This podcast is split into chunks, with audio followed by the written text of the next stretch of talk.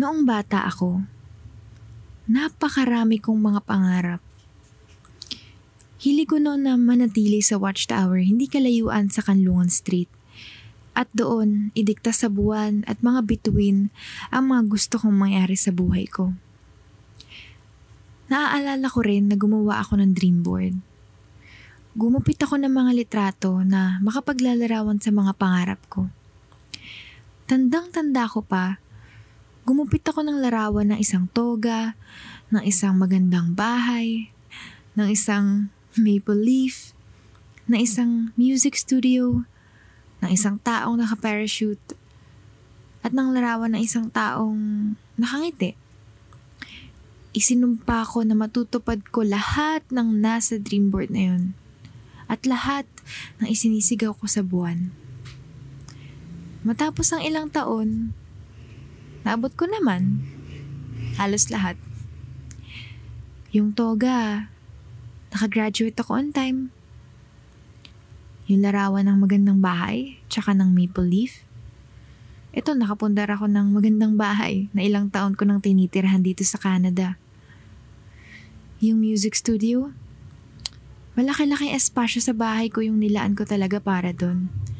At dahil nakakaluwag-luwag na, sa ngayon, halos taon-taon kong dagdagan at i-upgrade namin ng nobyo kong sound engineer, yung equipment at yung instruments doon.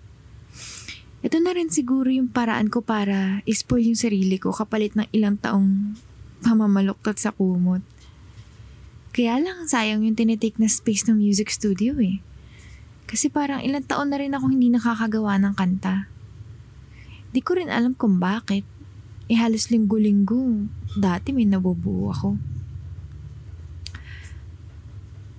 Yung larawan ng taong naka-parachute. Nakapag-skydive ako sa Hawaii.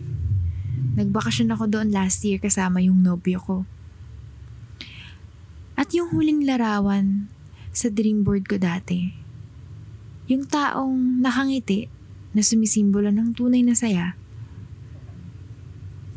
akala ko yun yung pinakamadali kong matutupad kapag narating ko na lahat ng pangarap ko. Yun pala yung magiging pinaka komplikado.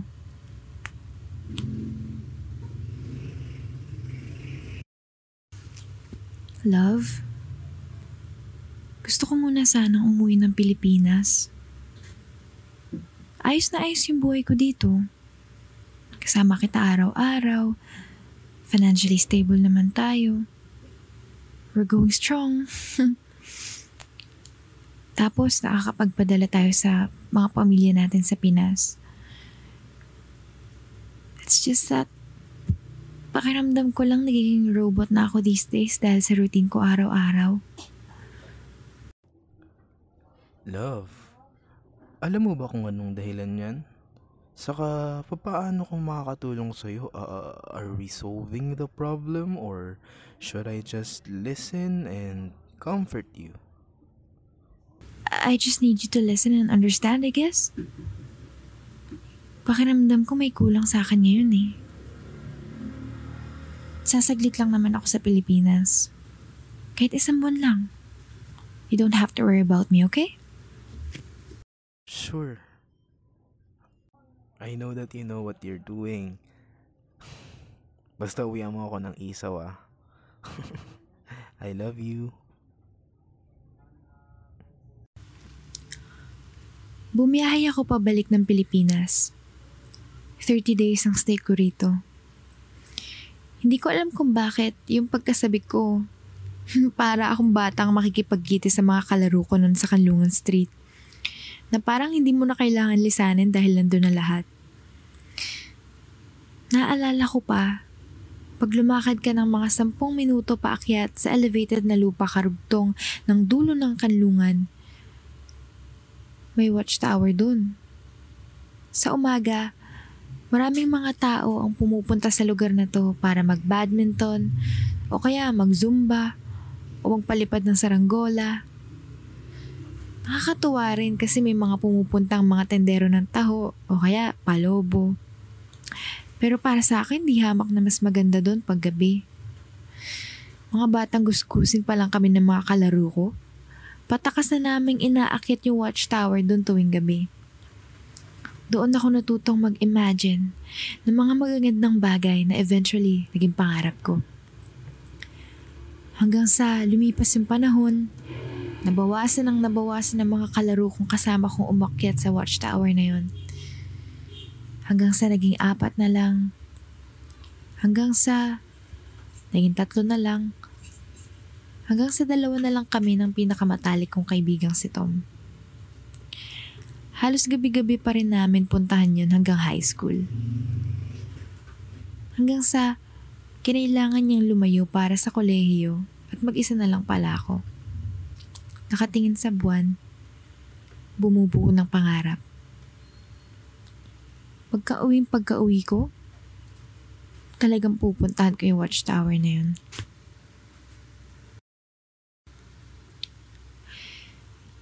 Alam kong nakauwi na ako sa Pilipinas noong naramdaman ko yung nakakapasong init. Mula sa airport, bumiyahe ako ng mahigit dalawang oras din. Pagod na pagod ng katawan ko. Pero masigit talaga yung pagkasabik ko na makabalik sa watchtower sa may kanlungan. Mga hapon na ako nakarating. Tirik na tirik ang araw. Ni hindi ko man lang inilapag muna sa bahay yung malalaki kong maletang dala. At saka yung makapal kong jacket na nakatali sa bewang ko. Oo, nilakad ko yung paakyat na yun kahit na napakaalinsangan. Kung wala lang talaga akong dala, tumakbo na ako at saka nagsisigaw sa sobrang sayang nararamdaman ko. Kakaunti na lang ang mga tao dahil masyado ng trik ang araw para magpalipas ng oras doon ng mga pamilya o mga magbabarkadang nagpapapawis. Nang matanaw ko yung watchtower na naging bahagi ng mga pangarap ko, nangilid ang mga luha ko at sumakit ang pang ako sa kakapigil na humagulgol sa tuwa. Napakaganda pa rin. At saktong-sakto siya sa inimagine ko. Inasahan kong yung dating puting kulay nun, kumupas na ng kaunti ngayon. Para akong nakatingin sa isang lumang letrato. Ganun yung pakiramdam. Puno ng alaala. Dali-dali akong umakyat sa matarik na hagdan paakyat. Iniwan ko sa baba lahat ng dala ko. Ganun ako kakampante dahil parang pangalawang bahay ko na yun eh. Pag akyat ko, may pamilyar na aura akong nainabutan. Hindi eh. Hindi lang pamilyar. Sigurado ako kung sino siya. Nakatalikod pa lang siya. Napailing na agad ako. Sabay ngisi. Hindi ako nagdalawang isip na tawagin ang atensyon niya. Uy! Dalawang metro ang pagitan namin. Paglingon niya, nakita kong may karga pala siyang bata na nasa isang taong gulang. Anak mo? Nanlaki ang mga mata niya na nagpapahiwatig sa aking kilala niya pa ako. Si Tom nga. Ay, tang. Di nga. Stephanie? Pep? Annie? Anak ni Juliet?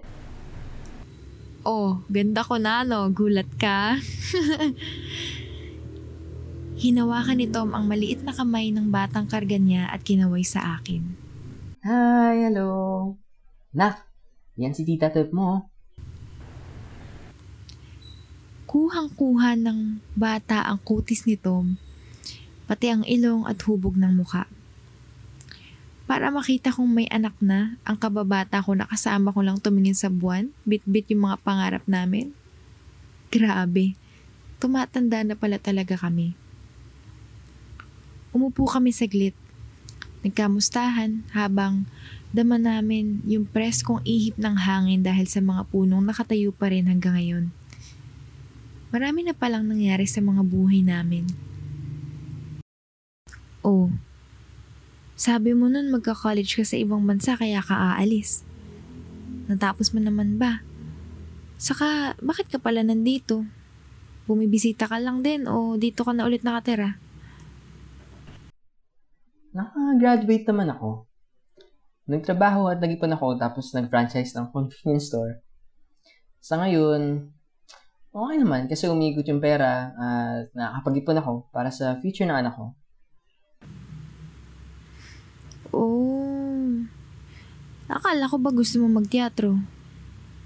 Di ba lagi mo sinasabi dati na iimbitahin mo pa ako pag nung mag-perform ka na sa stage? Nagbabago ang tao, Tep. Nagbago ang mga pangarap ko. At ngayon, oo, oh, sasabihin ko sa'yo. Minsan naiisip ko kung paano pala kung tinuloy ko yung mga pangarap ko na yun. Ilang beses kong kinulit ang buwan na bigyan ako ng pagkakataon kasi gagaling ako talaga.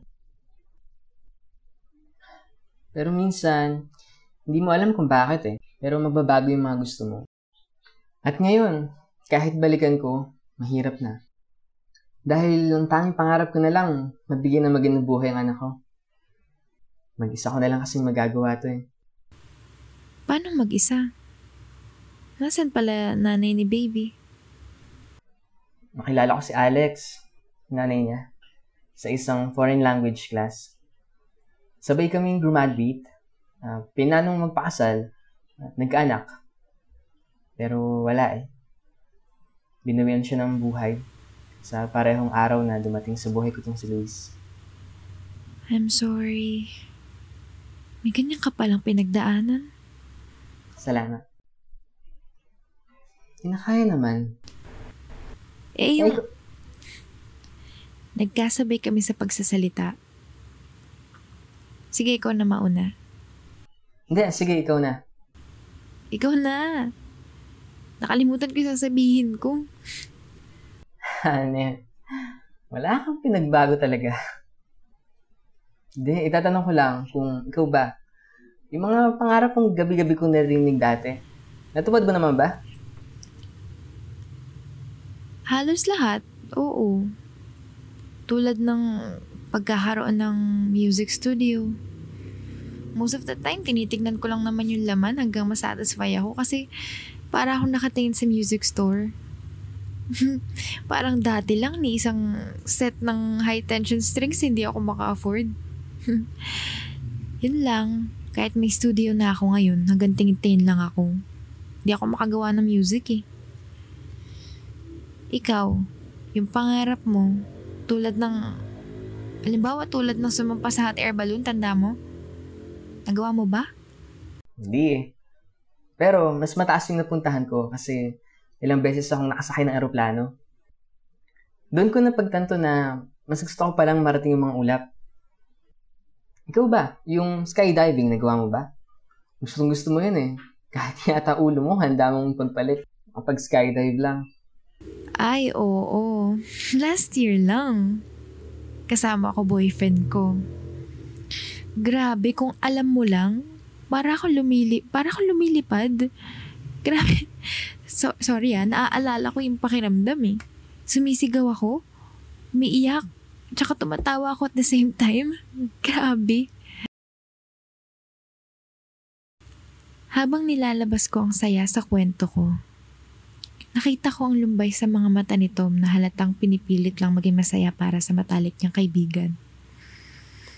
At saka ako naisip na noong natupad ko ang isang item sa bucket list ko na itinuring kong pangarap bata pa lang ako, sa taong din iyon, nawala ang nobya niya. Sinubukan ko siyang i-distract. Kaya pinagkwento ko siya ng mga magagandang kaganapan sa buhay niya. Gusto kong marinig na may natupad siya sa mga pangarap niya na inaawit niya lang noon sa buwan. Inisa-isa ko lahat ng naaalala ko. Concert! Sabi mo gusto mong manood ng classical music concert sa ibang bansa habang nakaporma ka. Hmm, nagawa mo ba yun? Hindi. Pero guess what? Nung buhay pa si Alex, pumunta kami sa concert ng isang pop band. Yung ano, Tinaas ni Tom ang dalawang kilay niya at nang laki ang mga mata niya. Sa kanya sinabi ng mahina ang pangalan ng bandang tinutukoy niya. Ano? Di ba ayaw mo sa kanila? Kung uso na nga yung Facebook nung high school tayo, baka pinutakte ka na ng fans nila eh. Kasi dakilang basher ka. Alam ko, Emot. Wala eh. Masaya si Alex nun eh. Marami pa akong tinanong sa kanya. At marami rin siyang hindi na natupad. Tulad ng pag-participate sa isang marathon, pagsulat ng isang self-help book, at pagiging fluent sa French, tulad ng pagiging fluent niya sa Filipino at English. Pero napansin ko na yung mga wala sa plano niyang pangarap, mga pangarap na naging pangarap na lang niya mula nung naging ama siya, natutupad niya. Kahit wala siyang napagsabihan, at kahit mag-isa niyang ginapang makamit lang. Nakapag-ipon siya para mag-franchise ng convenience store. Nagsimula na rin siyang mag-ipon ng pondo para sa pag-aaral ni Luis sa hinaharap.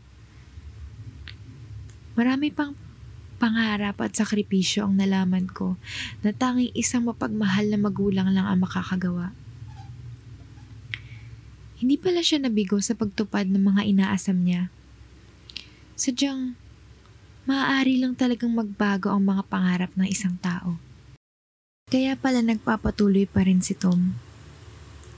At baka kaya bumalik siya dito sa Watchtower para bumuo at tumupad ng mga bagong pangarap at baka kaya sabik na sabik din akong bumalik dito. Sa puntong ito ng buhay ko, Ginusto kong saglit na bumalik sa watchtower na nagsilbing tahanan. Bumalik sa pagkabata, bumalik sa pangangarap at pag-iisip kung matutupad ko ba yung mga yon. Nakaramdam ako ng kapanatagan dahil napagtanto ko na rin na iyon pala yung nawawala sa akin. Pwede naman pala akong bumuo ng mga bagong pangarap kung natupad ko na yung dati. Ang pangangarap pala ang magpapanatiling buhay sa akin. Mahigit anim na oras pala kaming nagkukwentuhan na nitong. Napakahimbing ng tulog ni Luis sa bisig ng ama niya. Inabot kami ng paglubog ng araw at paglitaw ng buwan. Pamilyar na eksena. Hindi eh. Di lang pamilyar. Sigurado kung ganitong ganito yun. Habang pareho kaming nakatingin ni Tom sa buwan, hindi ko alam kung paanong may himig at lirikong lumabas sa bibig ko. Para bang inaawitan ng kislap ng ngiti Dama ang paghilig ng yumakap ng mahigpit ang buwan na nagsilbing liwanag. Nakita ko sa gilid ng paningin ko na tumulo ang mga luha ni Tom at dali-dali niya yung pinunasan. Huwag kang titigil ha. Tuloy mo lang. Hindi ko alam kung yung pagkanta ko ba o yung pangangarap ko ang sinasabi niyang huwag kong itigil. Tinapik ko ang balikat ni Tom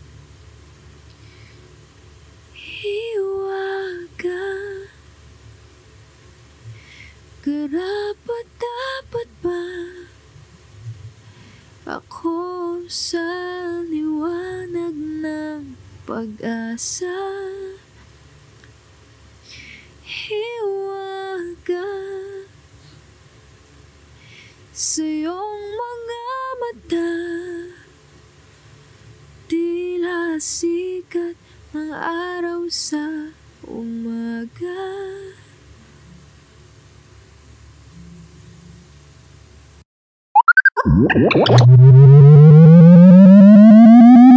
System 1 loaded.